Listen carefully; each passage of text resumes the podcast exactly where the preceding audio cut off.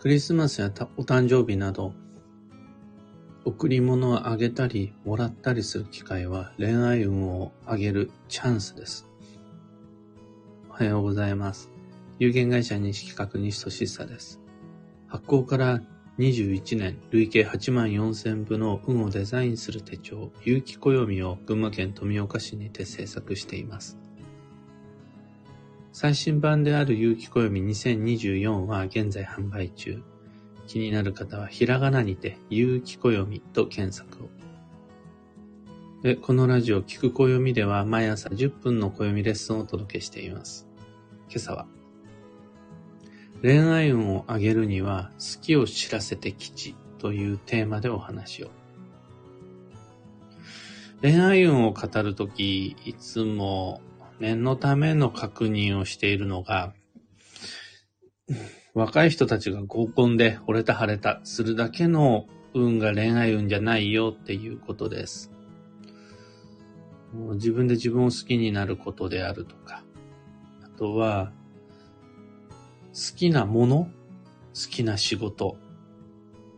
きな街、自分にぴったりくる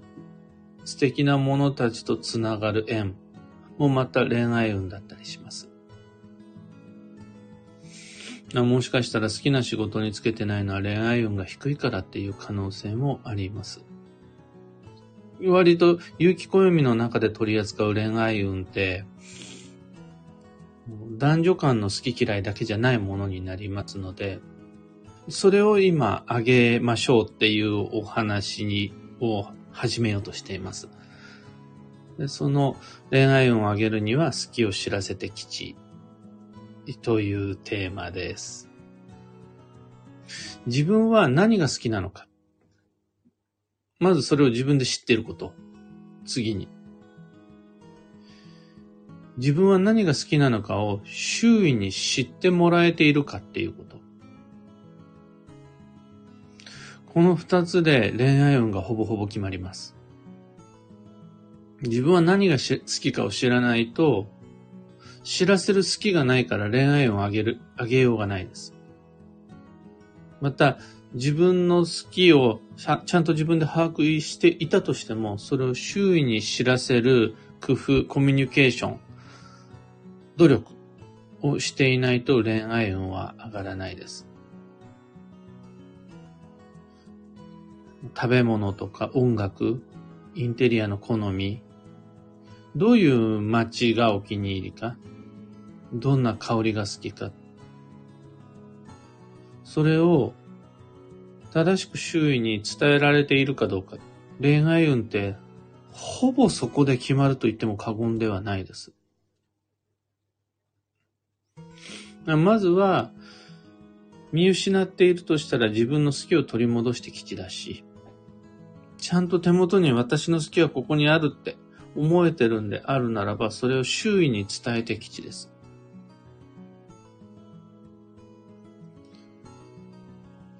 もしも人を好きになったならば、その好きな人のことをちゃんと、好きな人の好きなことを知って吉です。その人の好きなものを自分も無理してまで好きになる必要はないんです。ただ、自分と相手の好きが同じでなかったとしても、相手の好きを知って吉です。ちなみに、自分と相手の価値観、好みが違ったとしても、縁の吉祥には一切全く関係なしです。真逆の好みを持っていたとしても、実は人と人との縁は繋がったりします。ただ、その相手が好きなものに無頓着で、知ろうとしない、実際知らない状態だと恋愛運は上がらないです。これは相手が対象が人ではなくて場所物だったとしても同じです。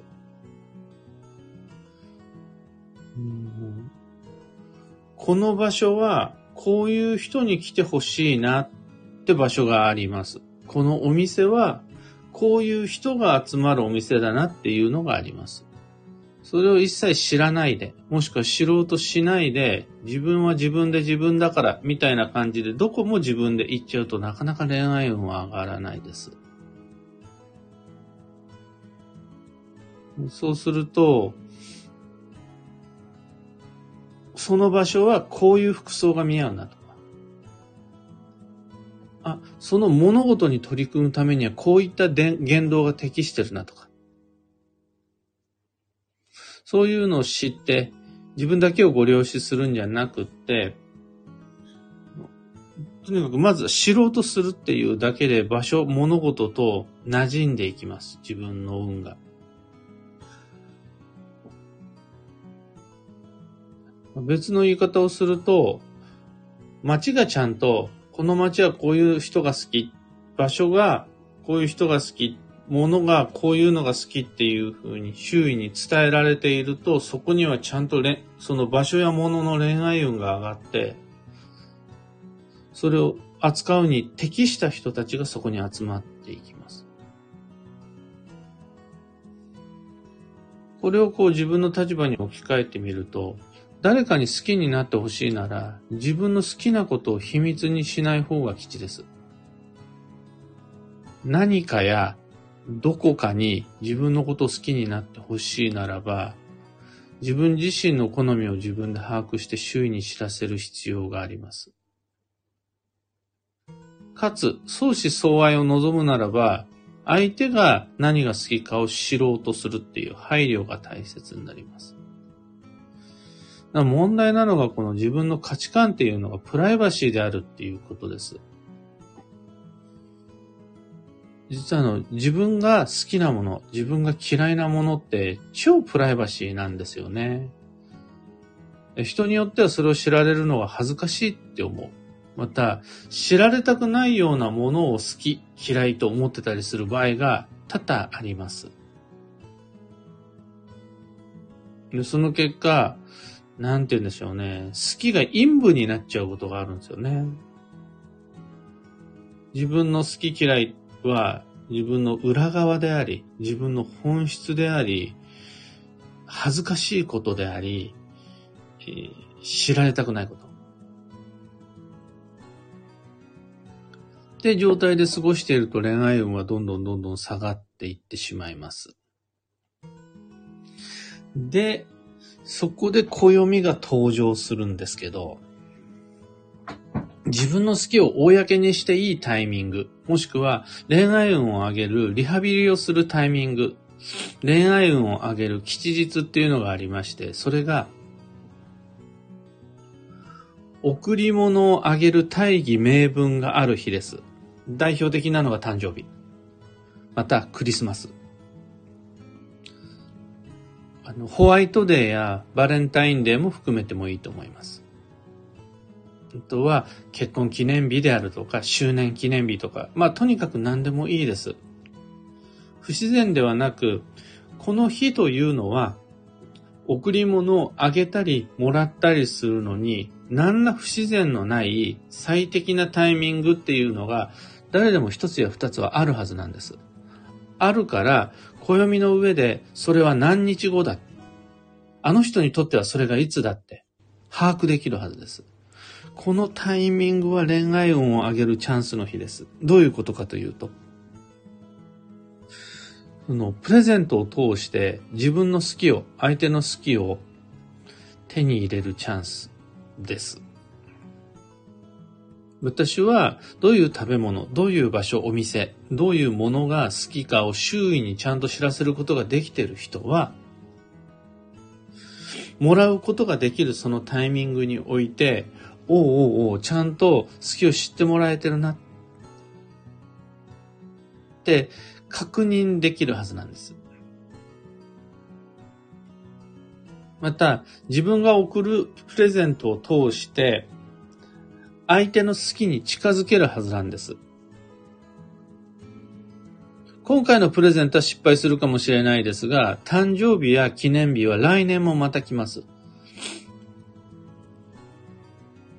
そのタイミングでもしもストライクの贈り物をあげることができたなら、ちゃんと相手に喜んでもらうことができたならば、それで自分の恋愛運も、相手のとの恋愛運も上がります。その当日だけじゃなくて、その日を迎えるまでの日々も自分の好きを知らせる。相手に好きを知らせてもらう。もしくはちゃんと自分で探すっていうことで恋愛運が上がっていくので、クリスマスお誕生日、記念日というのは恋愛運を上げるチャンスです。ただ、クリスマスが来たら勝手に上がる。お誕生日ごとに人は自然と恋愛運が上がっていくという話ではないんです。そこでの贈り物を通して僕たちは、普段はプライバシーとなって裏側に隠されてしまっている人の好きを知ることができるし、自分の好きと向き合うことができる。そして、自他ともに好きを知っているという状態が恋愛運を上げてくれる。っていうことになります。直クリスマスはもうこの間終わってしまったので、直近のお誕生日や記念日があるならば、私のそのお誕生日、相手のそのお誕生日を通して、何が好きか、どんな贈り物が嬉しいか、喜んでもらえるか。ちょっと真面目に考えてみると、その対象となる存在が誰であったとしても恋愛運がぐっと上がってきます。今朝のお話はそんなところです。三つ告知にお付き合いください。まず、開運ドリルワークショップ2024にご参加の皆様、運のデザイン進んでいますでしょうかその前の運のデッサンの方は充実してきましたでしょうか僕はおかげさまでデッサンの方はバッチリなんです。普段の暮らしの中でも脳内妄想はしっかりしているし、また業務上、毎週第1第3土曜日に暦部っていう部活動をやってるんですが、そちらで自分のデッサンを公表したりもしているので、まだ未確定ながらも具体的な言葉のストック、そのデザイン前のデッサンのリスト化っていうのが豊富にあります。それを元にして、いよいよこの1月2月から本格的に2024年の目標設定と行動計画を練っていく予定です。まだデザインもデッサンも済んでないよっていう方、そもそもどこから取っかかりにしてどんな目標にすればいいかわからない。目標が決まんないからそこから逆算した行動計画も練れないっていう方、開運ドリルまだまだ間に合います。開運ドリルワークショップでお待ちしているので、ぜひ、の課題の1、理想の基地保医旅行計画だけでも受けてみてください。二つ目のお知らせが、新春暦読みに関してです。毎年恒例の新春イベントを2024年度も、2024年1月も開催します。この新春暦読みなんですが、2回ありまして、1回目が1月13日土曜日の YouTube。2回目が1月27日土曜日のビキニ桐生文化会館小ホール。オンラインとオフライン両方で開催します。どちらも内容は同じで2024年の運勢と注意事項をご紹介するという無料講座です。お友達誘ってぜひご参加ください。最後に、もう久しぶりのしっかり運勢講座のイベントのお知らせです。2024年2月の10日土曜日、11時から、東京都千代田区にて、前半60分西金谷の記念公演、後半60分西俊久の旧性別運勢講座っていう2本立ての講座開催します。料金は6600円、定員が90名様。第1部が仕事を成功させる20の常識っていう西金谷担当で、第2部後半が2024年の旧性別傾向と対策っていうのをご紹介します。東京都千代田区の千代田プラットフォームスクエアという施設で11時からですね。会場が10時から。ちょっと早めの会場をして、みんなに新年のご挨拶をしたり、あと金夜は、あれですね、えっ、ー、と、サインタイム。西金夜のサイン写真タイムみたいな、あの、あの人は関西でいうところのビリケンさんみたいなところがありまして、触るだけでも縁起が良くなるんで、そんな時間も設けております。こちら、あの、有料講座になりますし、お申し込みが必要になります。と、開運ドリルも新春暦読みも、東京都千代田区での講座も、詳細と申し込みはこの配信の放送内容欄にリンク貼り付けておきます。さて、今日という一日は2024年1月7日日曜日七草ですね。あとは、松の内。と、関西と関東でもタイミング違うみたいですが、お正月飾りをおろす日が今日ですね。西企画はお正月飾りおろしました。で、来週日曜日のどんどん焼きでお焚き上げをしようと思っています。中には14日までは飾るっていう地域もあると思うので、そこは地域性の方、ローカルルールを優先して基地です。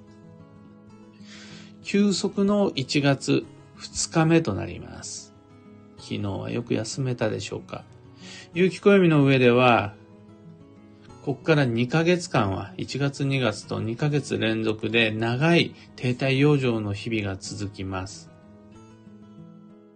また今月は土曜もあるんですよね。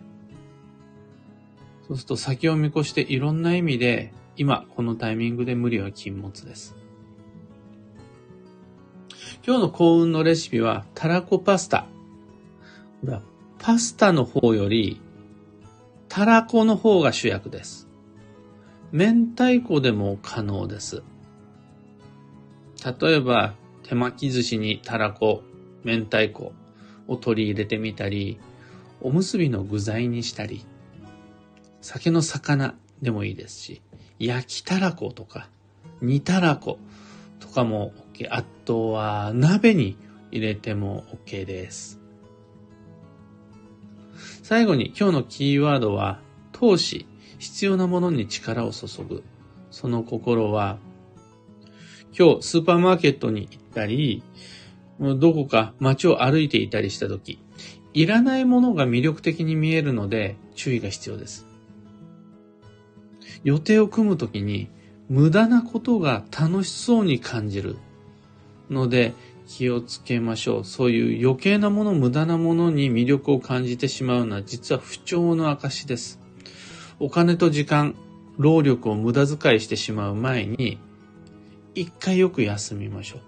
そうすると無駄遣いが減らせます。以上、迷った時の目安としてご参考までに。それでは今日もできることをできるだけ、西企画、西俊久でした。いってらっしゃい。グルーブさんおはようございます。タカさんおはようございます。かよさんおはようございます。小川ともみさんおはようございます。キュアナさんおはようございます。マイコリンさんおはようございます。キコさんおはようございます。今日みんなの空模様はおおむね晴れ。あ、曇り空もあるものの、群馬県富岡市は、青空はあるものの、どんより曇り空ですね。グレーの曇り空におおむね覆われていて、少し青空があるという感じ。ここからいい天気になりそうですけど、天気予報では今日ぐっと冷え込むと聞いております。首の周り、手首、足首、暖かくして過ごしましょう。ひでみんさん、マーチさん、はなさん、かんぽうはなこさん、ふうさん、あきさん、みかさん、おはようございます。小川ともみさん、私の娘はキノコが私の妹は。カエルが好きで、よくその情報が集まるんですよね。上手に好きを伝えているんだと思います。私には足りないところなので、私はこれが好きをもっともっと伝えていきたいです。とのこと。ありがとうございます。おっしゃる通りのフィーリングです。あの子といえばキノコ。あの人といえばカエルっていうのが定着してる人って恋愛運の達人なんだと思います。それで恋人ができるかどうかって話じゃないんですよね。そうすると自然と自分が分かってるだけじゃなくて周りもそのことを知ってくれていると自分の好きが集まるし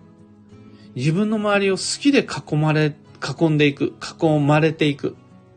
っていう状態ができたらこんな恋愛運が高いことってないと思いません。自分だけで好きを集めるんじゃなく、他人が好きを持ってきてくれるって最高ですよね。この恋愛運が低いパターンを想像した時がやばいんですよ。まずそもそも自分が何を好きか知らないから自分で好きを集めることができない。だからパッと周りを振り返った時にそこには好きな人がいない。好きなものがない。好きな場所じゃない。なんでこんな仕事してんの？どうしてここ住んでんだっけって自分でもよくわかってない。もうこれで一旦不幸じゃないですか。恋愛運が低いからなんですけど、そのことで生じる自分の不幸って何かっていうと、恋人がいないじゃないんですよ。私はどうしてこの場所にいるんだろうが分かってないっていうことなんですよ。なんなら不満を、常に不満を持ちながら仕事をしたり、ご飯を食べたりしてるんです。そして、自分が自分で好きを知らないから、周りのも自分の好きを知ってくれてない。せっかくの誕生日なのに、全くトンチンカンなプレゼントをもらう。もしくは、せっかくの記念日なのに、自分のパートナーや家族さえ、よくわからないものをくれる。嬉しいんですよ。物をもらうと嬉しいんですけど、あれって、もう、自分の性格が悪くなっちゃうような時もあるはずなんです。例えばこんな感じ。これもらったはいいけど捨てにくいなってもらった瞬間に思うようなプレゼントが自分の周りに集まってくる。何その人生ってなっちゃうんですよね。ところが、キノコの達人とカエルの達人はその心配がないんです。自然と好きに囲まれていくんです。こんな恋愛運がいいことないと思います。でそのためにはまず自分の好きと向き合うことと、あとは自分の好きを知らせていくこと。ただ、常に好きだけで生きていくことができるような、やわな人生を僕たち送ってるわけじゃないってよく知ってます、僕も。そこで有効になるのが、誕生日とかクリスマスなどの贈り物をあげる、贈り物をもらうのに自然なタイミング。これが暦の中でポンポンポンって設定されてるんで、365日そうっていうわけじゃないと思います。ただ、何日後はそれっていうのを暦で先読みし、あらかじめそこに向けて僕たちは恋愛運を上げていくことができるし、その日を迎えて、贈り物をあげれば贈り物をもらえたら、あ、今自分の恋愛運でなんぼのもんじゃいっていうのをポカ測定できるはずなんです。の、一昔前は僕はとにかくまあ、ヒョウ柄推しの日々が続いた時がありまして、今も実はヒョウ柄って好きなんですけど、とにかく SNS であるとか講座の中とか、普段の自分自身の服装とかを通して、ヒョウ柄をずっと推してた時期があったんです。そしたらちゃんと自分の周りにヒョウ柄が集まってくるんですよ。で、最近本当に、ああ、もう幸せだな、自分は恋愛運最高潮だなって思ったのが、贈り物をいただく機会がポンポンとあったんですけど、コーヒーをいただく機会が増えたんですね。これは僕自身が、あの、コーヒーが好きっていうのもあるんですが、味が好きっていうだけじゃなくて、入れるんが好きなんですよ。コーヒーって入れる時が一番美味しいと思いません？あの、飲ん、飲むのももちろん美味しいんですけど、その入れた時に立ち上る、湯気とともに立ち上る香りがすごいいいんですよね。なんなら、豆を引いてる時が一番美味しかったりするんです。そうするとね、その、コーヒーをいただけるようになったんですよ。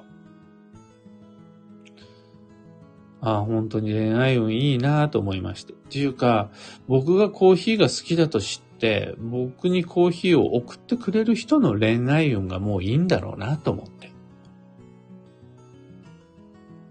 そう、それって、今何の話してたんでしたっけ？そうだそうだ。恋愛運が上がると、ただただ合コンでモテますよって話じゃなくて、恋愛が増えますよっていうことじゃなくて、好きが集まってくる。まあ、めちゃくちゃ幸せな状態になれるので、おすすめです。ゆうさん、タートルさん、キーボードさん、おはようございます。というわけで、今朝の配信ここまで。今日もマイペースに運をデザインして参りましょう。今日、明日の連休、上手にデザインして穏やかなリラックス、リラックスできる日、送れますように。僕も行ってきます。